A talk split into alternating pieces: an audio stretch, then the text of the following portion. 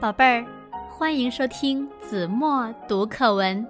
今天我要为大家读的是一年级下册第二十一课《只听半句》，作者张秋生。他无论听谁讲话，都只听半句。奶奶告诉他，天热了。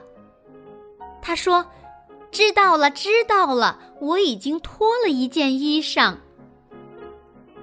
爸爸说：“瞧你这道算术题。”他说：“知道了，知道了，我以后一定算仔细。”老师告诉大家：“明天的电影是上午的儿童场。”他说：“知道了，知道了。”儿童场总不会放在晚上。他看见公园里有把椅子，园丁叔叔告诉他：“这椅子。”他说：“知道了，知道了。这椅子只许坐，不许躺。”园丁叔叔来不及阻拦，他已经一屁股坐上，刚刚刷上的油漆。在他屁股上印了两道杠杠。